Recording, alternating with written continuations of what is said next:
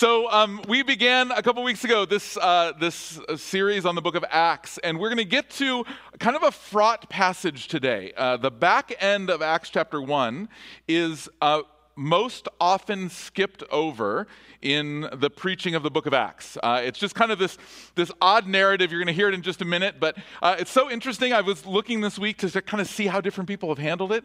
And like they handled it by skipping it. It's great. Like uh, some of you know the name Alistair Begg. Alistair Begg is a prolific preacher. He has preached on all kinds of different stuff. I, I, I, found seven or eight sermons on the first half of Acts chapter 1. I found a couple dozen sermons on Acts chapter 2. He has never preached the back half of Acts chapter 1. So get ready. This is going to be so much fun as we jump into it. It is really fascinating, though, as I've studied this passage how um, we have largely, as the American church, ignored this passage, and we've also ignored what I believe is the implication of this passage, which will make a little bit more sense to you in just a minute. So, uh, before we dive in, I'm going to ask Hannah to come and read for us uh, the second half of Acts chapter 1, starting in verse 12, going through verse 26. So, listen to the word of God. Then they returned to Jerusalem from the mount called Olivet, which is near Jerusalem, a Sabbath day's journey away. And when they had entered, they went up to the upper room where they were staying Peter and John and James and Andrew, Philip and Thomas, Bartholomew and Matthew, James the son of Alphaeus, and Simon the Zealot, and Judas the son of James. And all these with one accord were devoting themselves to prayer, together with the woman and Mary, the mother of Jesus, and his brothers. In those days, Peter stood up among the brothers. The company of persons was in all about 120, and said, Brothers, the scripture had to be fulfilled which the Holy Spirit spoke beforehand by the mouth of David concerning Judas, who became a guide to those who arrested Jesus. For he was numbered among us and was allotted his share in the ministry. And now this man Judas acquired a field with the reward of his wickedness, and falling headlong, he burst open in the middle, and all his bowels gushed out. And it became known to all the inhabitants of Jerusalem that the field was called to their own language Akeldama, that is, field of blood. For it is written in the book of Psalms, May his camp become desolate, and let there be no one to dwell in it, and let another take his office. So, one of the men who have accompanied us during all the time that the Lord Jesus went in and out among us, beginning from the baptism of John until the day when he was taken up from us, one of these men must become with us a witness to his resurrection. And they put forward two Joseph, called Barsabbas, who was also called Justus, and Matthias.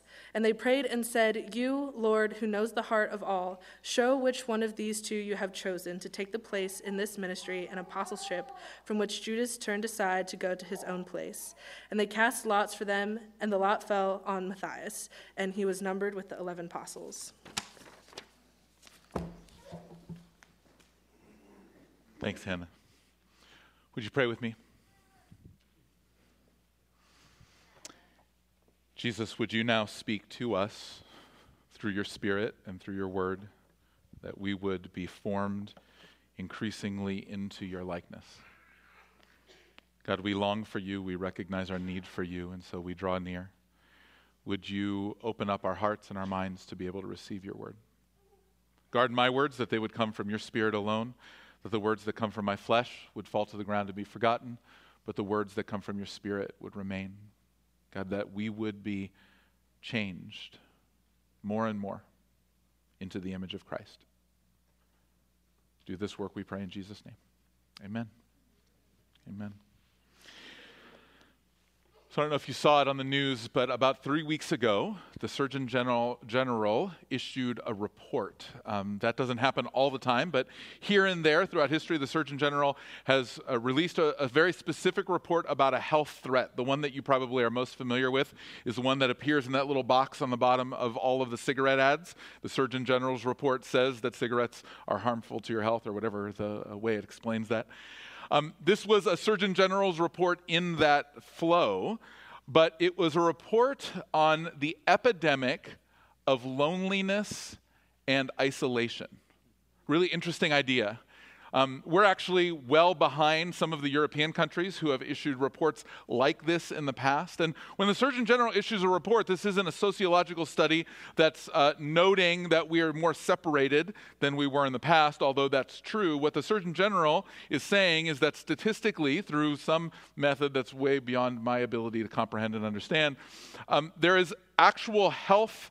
Uh, problems, there are actual health problems that are happening with our isolation, with our loneliness. Let me read to you just a bit out of the beginning of that report. Dr. Murthy says this Loneliness is far more than just a bad feeling, it harms both individual and societal health. It is associated with a greater risk of cardiovascular disease, dementia, stroke, depression, anxiety, and premature death. The mortality impact of being socially disconnected is similar to that caused by smoking up to 15 cigarettes a day, and even greater than that associated with obesity and physical inactivity. And the harmful consequences of a society that lacks social connection can be felt in our schools, workplaces, and civic organizations where performance, productivity, and engagement are diminished. Loneliness and isolation represent profound threats to our health and well being. Now, whether or not you agree with the Surgeon General's report, what um, has been uh, for sure happening over a period of time within our society is that we have become increasingly individualistic. It's measured in all kinds of different ways, but you can just see it in the way that we interact. We live primarily in single family homes, and we uh, no longer live in ways that are interconnected, whether by generations or uh, interconnected with the community around us. We live uh, increasingly as individuals. It makes sense that a society that's moving towards individualism would have people in that culture who are moving towards individualism. But what about the church?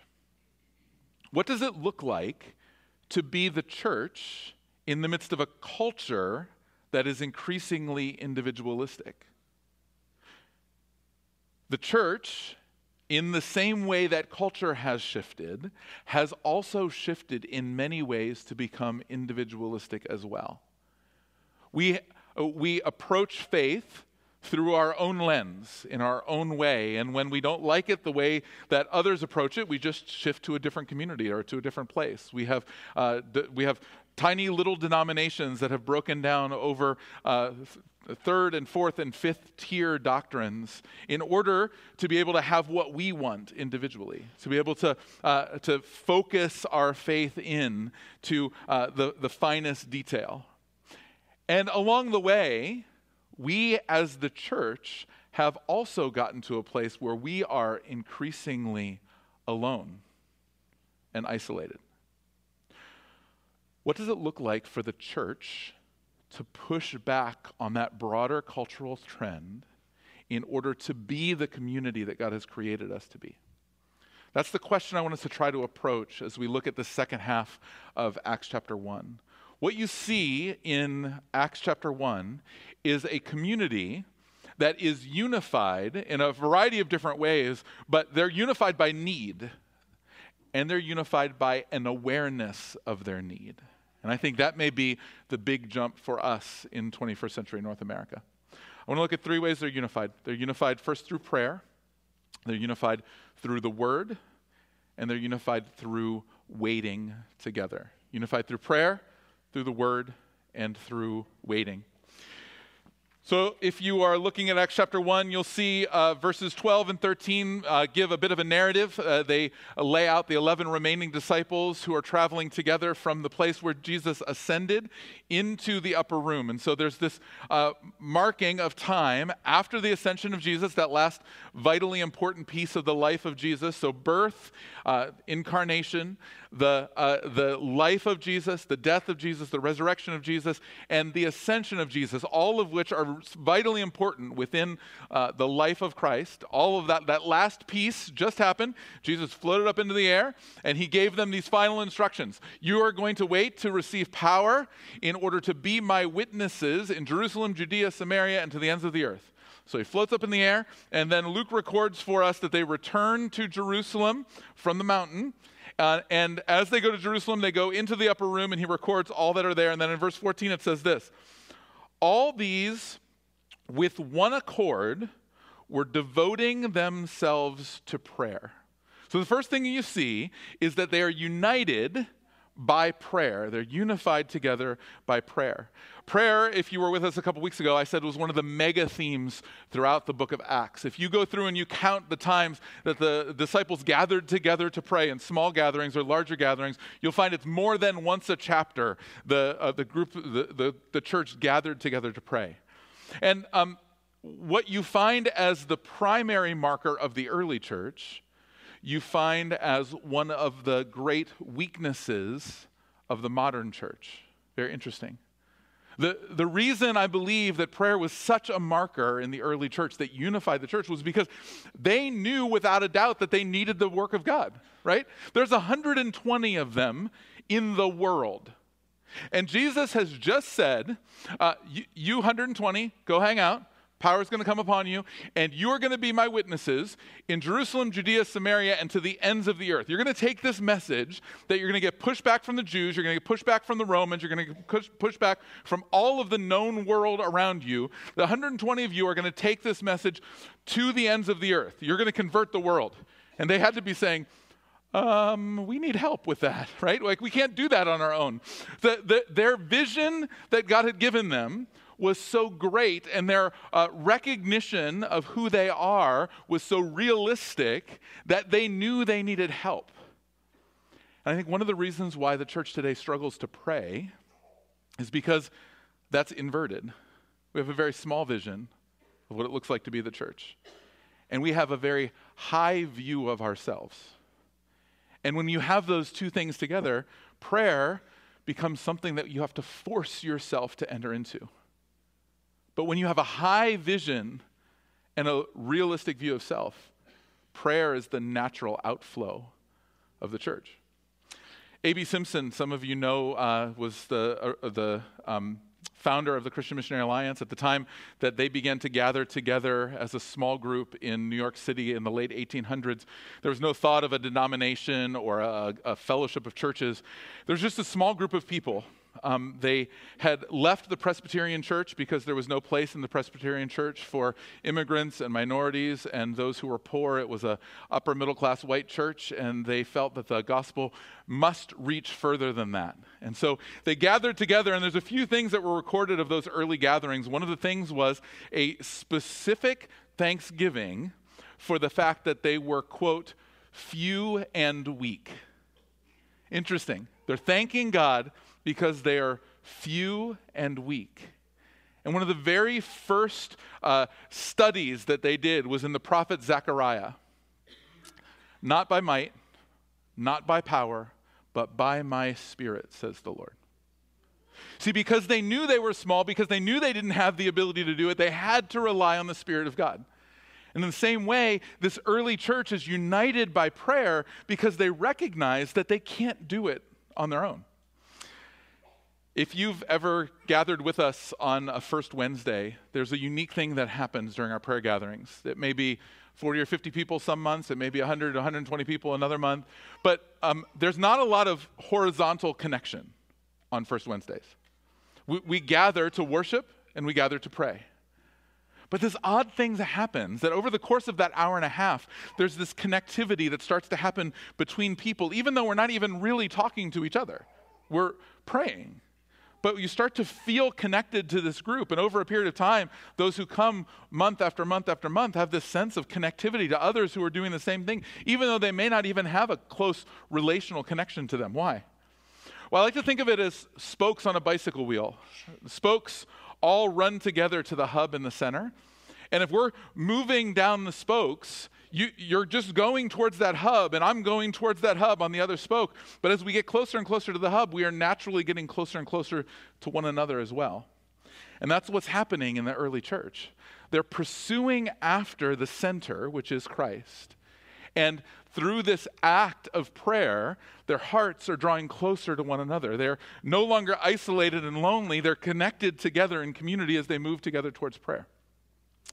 Tyler Staton, uh, in his book, Praying Like Monks, Living Like Fools, which is a great title for a book, by the way, uh, Tyler Staton says this The assumption of biblical prayer is that God's action always precedes my request. The aim is not to get God in on what I think he should be doing. Rather, the aim of prayer is to get us in on what God is doing, become aware of it, join it, and enjoy the fruit of participation. When we gather to pray, we don't bring our own agenda in and ask God to bless our agenda, but rather we come together to seek God's heart. It's the ultimate act of kingdom people. Remember, this is the kingdom going forth. And the kingdom means, among other things, the rule and reign of Christ here on earth. And so, what's happening as they gather to pray is that they're submitting themselves to the rule and reign of Christ, not their own ideas or their own passions or their own understandings. They're coming to seek out what God has for them. So, prayer starts to unify them. Now, you may come this morning and you hear the uh, Surgeon General's report on loneliness and isolation. You hear this call to prayer and you think, like, okay, so practically, what does that look like? Because I'm here. I'm in this gathering, which, by the way, simply attending a larger group gathering like this doesn't create uh, connection. It actually can uh, make loneliness and isolation even more difficult at times, depending on where you're at. How do you enter in? How do you, how do you connect? Well, First Wednesday, I said, is one of those ways that you can do that. But did you know at 7.30 and 9.30 every single Sunday morning, there's a group of people who gather to pray before our worship gatherings. You can come in here an hour early and gather with people who are together crying out before God, not bringing our own agendas, but bringing God's heart before the people coming after him, moving together on those spokes of a wheel, drawing close together. Right downstairs in room 21, you can, starting next week, just come to worship an hour early. And by coming to worship an hour early, you can enter into prayer and thereby enter into the unity that comes through the Spirit. So the early church is unified by prayer. And then there's this gap between 14 and 15. Um, there's nothing there, so you can't, you can't read it but you can just sense that something there had to be this kind of awkward sense right? Because the, the entire group of disciples came so the entire church as it were the 120 people they're gathered in the upper room they get there and there, there has to be this sense of okay now what? We're here. Now now what do we do? Like he said wait. Wait what, what, are we doing, right? Have you ever, how many people have gotten uh, some sort of a piece of furniture or a bookshelf or something like that from IKEA? Have you ever done that before? Those you poor people like me, yeah, it's really. So see, here's what if you've never if if you've never gone to IKEA, there's this experience that happens. You go, and you see whether it be a piece of furniture or a bookshelf or something, and you see the price, and you think, that's a great price for that thing. Like, that's, that's what, a, what a great deal that is. And so you take the little tag or you write the little note or you grab it off the shelf or whatever, and you get the, get the box, and the box is always impossibly small for the size of the thing that you're about to build, make, engage with. And so you have this, this box. You open up the box and you pull out a piece of paper, and the piece of paper does not have English words on it. It, it has um, some Swedish words and pictures, a lot of pictures and numbers. And so you, you you take the piece of paper and you flatten it out, and you take all of the pieces and you set them over here, and you look, and there's this gap in between because you're saying, there's got to be more to it than that because I, I'm never going to be able to build that with this. Like it just doesn't work. I don't have enough information. It's kind of like where the disciples were because Jesus has said to them, okay, guys, here's the plan. You, you go and wait. The Holy Spirit's going to come on you and empower you, and you're going to be my witnesses in Jerusalem, Judea, Samaria, and the ends of the earth. And they go and they're sitting in the room and they have to be going, now what? like, okay, so, so what's, what's, what's the next step? Like, do we, do you have like a piece of paper, something we should follow here? What's, what's going on? So they begin this process of discerning John Stott, when he uh, comments on this section of the book of Acts, he says that the discernment process for the disciples takes three parts. So, the first part he said is prayer. So, we've already talked about being united in prayer. So, they're coming, they're listening to God, and they're putting themselves intentionally into a position of being uh, kingdom inhabitants, being in the kingdom of God. Secondly, Stott says, they have an element of communal common sense which can be lacking in some communities, I will admit. But in this instance, there's this gathering together, and they have a, a common sense about them. Let me just read for you. We're going to skip. I know you would like me to talk about Judas's bowels, and we are not. I, it's in there. Um, that's going to be on the daily podcast this week. It really has nothing to do with the passage that we're in. It's a parenthetical note. And if you're interested, daily podcast, we'll talk about Judas's bowels. But I want you to jump down all the way to um, uh, verse 21. Peter says this So one of the men who have accompanied us during all the time that the Lord Jesus went in and out among us, beginning from the baptism of John until the day that he was taken up from us, one of these men must become with us a witness to his resurrection. So, what Peter says, he stands up and he says, We need to put a 12th person into this circle. So there's a common sense component to it. There's also a word component to it, which we're going to get to in just a minute. But there's this common sense component to it where Peter is saying, we, we, there's only 11 of us, and there needs to be 12 of us. And you may be saying, well, that doesn't seem like common sense to me. Like, why, why is he doing that? Because if you go further, Acts chapter 12, uh, you, you see the first of the disciples of the 12 who are martyred. And at that point, they don't put a 12th one in.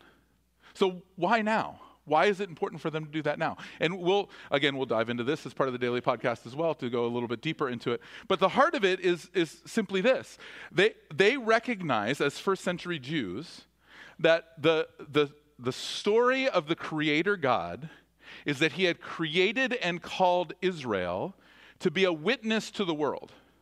And so now that they understood the Messiah has come in Christ and that he is the fulfillment of the Old Testament law and prophets, it's now their job to be a witness. That's the language that Jesus has used to them, to be a witness to the world. And the way that Israel was created to be a witness to the world was holistic. There were 12 tribes. And so, with the uh, one missing, there was this kind of common sense like we need to put someone into that role. Now, was it right for them to do that? Uh, there's, there's debate back and forth. Should they have waited on Paul? Or should they have uh, brought in James, who was uh, the brother of Jesus, but hadn't been with them from the beginning? What they established in what they seem to have as a co- kind of a common sense parameters was it needs to be someone who's been with us this entire time, all the way through from the baptism of Jesus by John, all the way up to the crucifixion and the resurrection. And, and then Peter grounds that in the scriptures.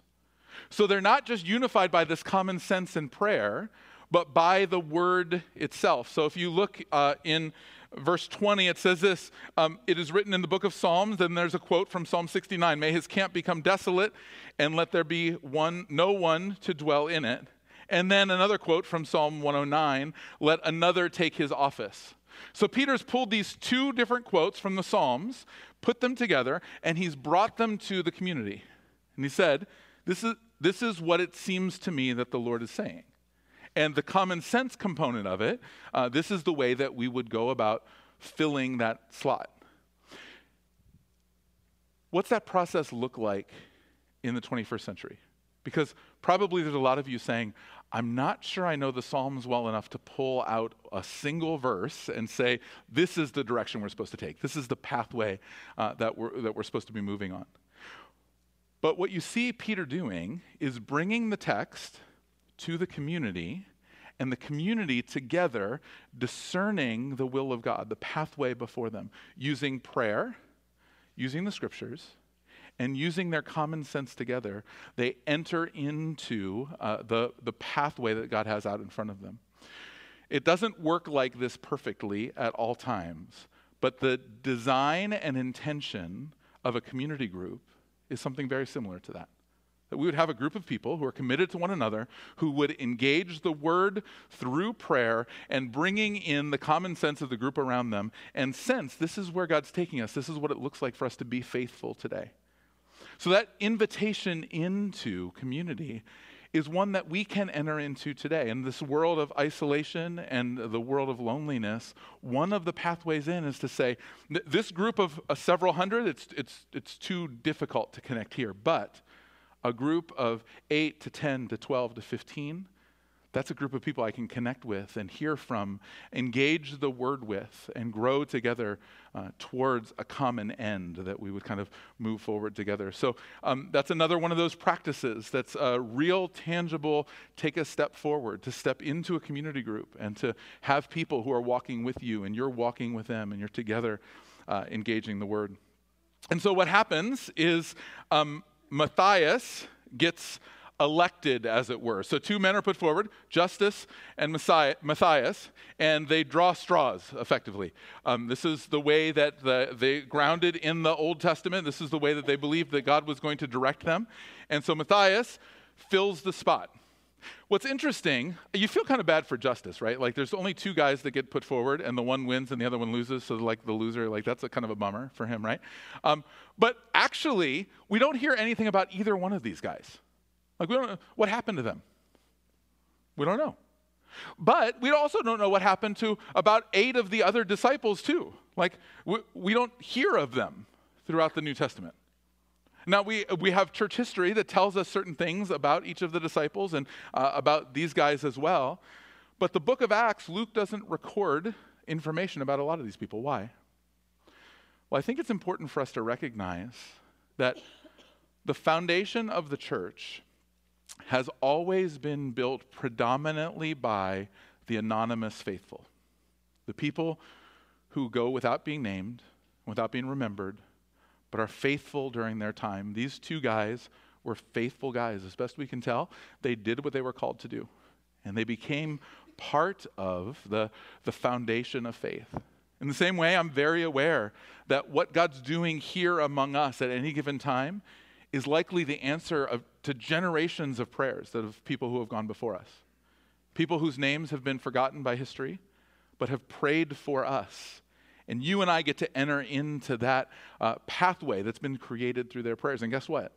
As we gather to pray, we're praying in a way that decades from now there will be people who walk into and they won't know who you are, they won't know who I am.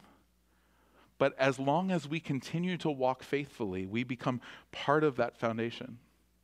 When we're unified by the word, the, the call is for Jesus to be glorified and for us to simply be faithful.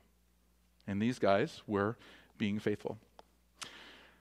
So, with Matthias elected, John Stott in the message of the uh, message of Acts uh, says this to kind of set the stage.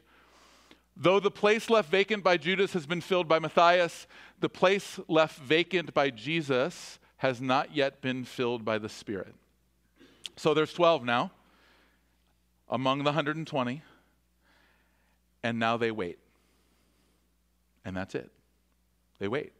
Like, what, what did this process take? Maybe, maybe it took a couple hours. I mean, maybe they waited a little bit. Maybe it took a day before they started the process. There's a 10 day period between the ascension and the coming of the Spirit, and they just waited. And I think for a lot of us, we downplay the power of waiting on God in community. We tend to think that what's really formational, where the action is really at, is when God says, go do this, or God moves in a certain way, or there's, uh, there's a clear message from God that we're engaging. But the argument could be made that the most formational thing that happens to us is that we have to wait. Tyler Staton, again, uh, in a different book, Searching for Enough, uh, he makes this statement When you're waiting, you're not doing nothing. You're doing the most important something there is. You're allowing your soul to grow up. You're allowing your soul to grow up. Waiting is that process where we, uh, we, we start to fill in the gaps. The Spirit of God, as we are slowing down and as we're waiting on Him to move, begins to fill in some of the gaps of our lives. However, for many of us, waiting looks like this God, show me the direction, show me where I need to go, show me what I need to do. I wait 30 seconds to a minute because God couldn't answer that quickly if He wanted to. And then if He doesn't answer, then clearly He's just asking me to make a decision and go do something, right?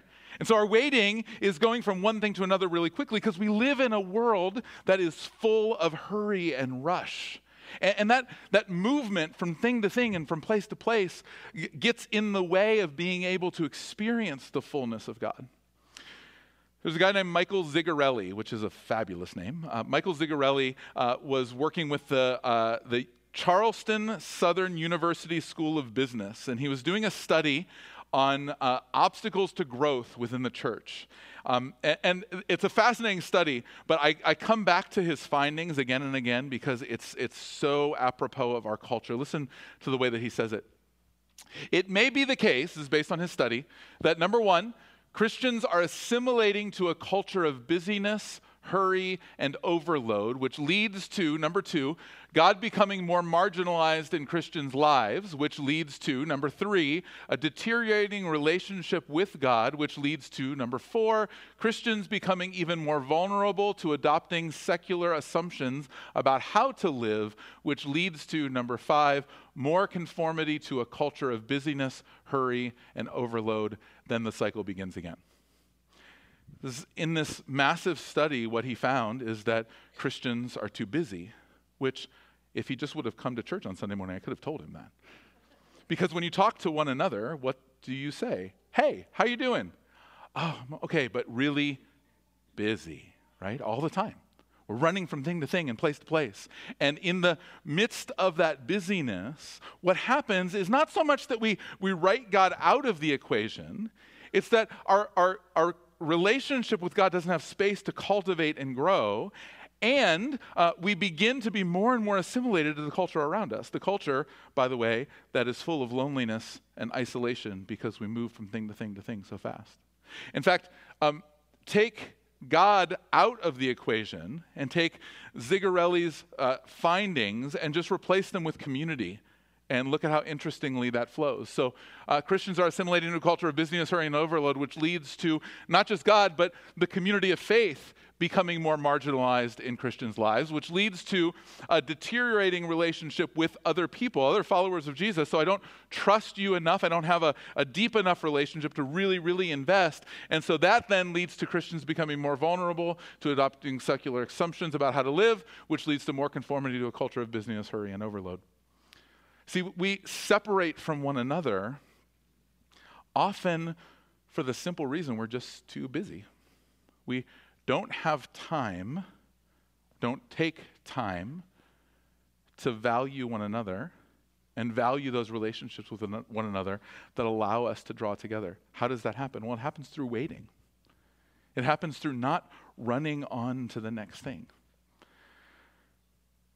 There are several practices that I could suggest that flow in line with this. I just want to give you two one of them vertical and one of them horizontal. The horizontal practice that you've probably heard me talk about before is the practice of having a discipleship partner or a few discipleship partners. These are just same gender people who you are in the long journey with. And, and, the long journey is really important to the discipleship partner relationship because honestly, they're, they're not real glamorous if you're in a discipleship partner relationship, you know that they're not, there's not like, you know, fireworks and excitement, and every time you get together, there's this like real exciting kind of next step that happens. Most of the time, it's just connecting together in the mundane, it's processing life together. But it's not just processing life together this month, it's over the course of years, not just for this season, for this little situation that I'm dealing with but it's over the course of this long period of time. I'm committed to this person and they're committed to me. And that's where the second practice comes in the, the, the vertical practice of what the ancients called listening prayer. The reason we have to di- differentiate listening prayer from prayer for us is that most of us are really good at talking prayer. You know what I mean? When we come to God and just talk, right? Listening prayer is just coming before God without a whole lot to say, just listening. And when we get together with people who have been on this journey with us for a while, where we're committed to one another, through the ups and the downs and the difficulties, we know each other well. And we together sit and listen to the Spirit. We begin to hear and be filled out and shaped and formed in different ways as God finally does direct us. Ten days it took for the Spirit to fall upon the upper room and those 120 to be filled with the Spirit. I, am just going to be honest with you. There's a lot that I would have thought about over the course of 10 days, Those of you who know me well, I would have had so many ideas in 10 days. Um, I, I don't really know. This is, this is an argument from silence. I don't know exactly the way it would work. But if somebody um, with a great idea led all 120 people out of the upper room onto some fool's errand around Jerusalem, would the Spirit have come? I don't know how that would work. Like, I mean, I think he would have figured out a way, right? But, like, there's no chance I would have just sat still for 10 days. I'm, it's tough for me to sit still for 10 minutes. Learning to wait was part of the process. They were united together because they prayed, they talked about the way that God must be working, the way these prophecies have been answered, and uh, the way that Jesus must have fulfilled this and this, and oh, how about this? And then they, I don't know, sat around and played cards or something. I'm not sure what they did. But they waited. They just waited because they knew when God shows up, it's going to be different. We're going to know. And so we're just going to wait. And sooner or later, God's going to show up. Which brings us all the way back to the Surgeon General's report. If we are so isolated and alone, it's not just our physical health that deteriorates, it's our ability to be able to together hear from God, discern what it is that He's saying to us.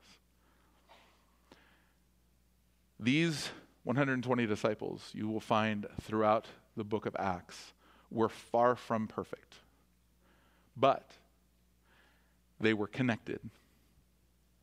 And connection, community, is not an appropriate end.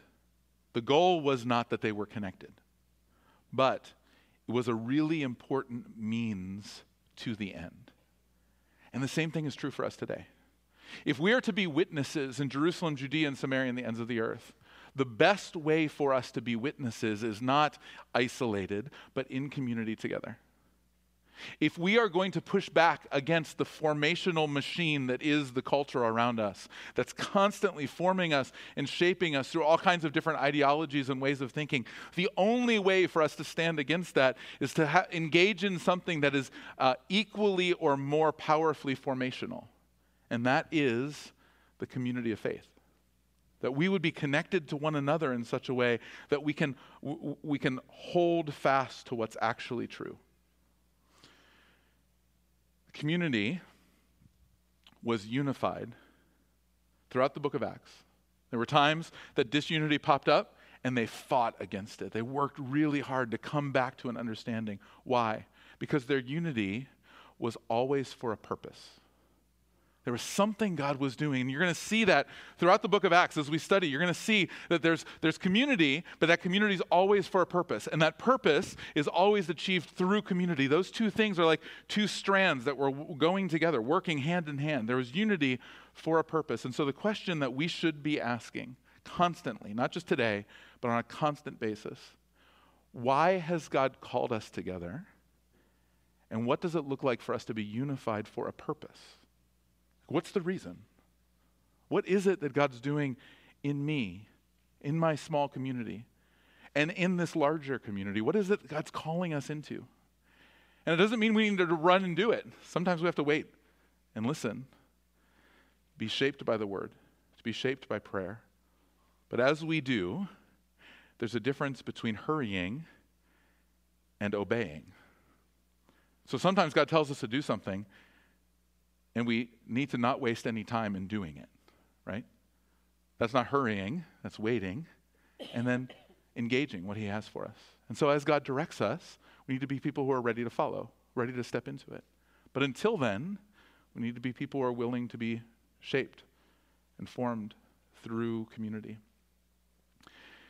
The waiting process is a difficult one, but it's one that I believe that God's calling the church into this season, this, uh, this moment in time in this culture, um, as he has at every season, because it helps to form us together as a community. And so I want us to just take a couple minutes to allow that truth to, to sink in. There may be uh, different pieces of that that, uh, that resonate with you. Um, for some of us, it's really difficult to be the anonymous faithful, you know, to be the ones whose names are not known.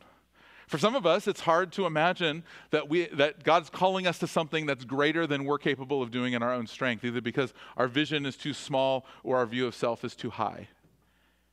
And to really get the, the call that God is inviting us to something so much bigger than us, something that has to, um, has to be empowered by His Spirit, a call back to prayer. Some of us are in a place where we need discernment. We need to know what's next. How do I walk forward? Where am I supposed to be walking? What's that look like? And some of us just need to take a step of obedience out of isolation into real community, to commit to people that we're going to walk with, that are going to walk alongside of us.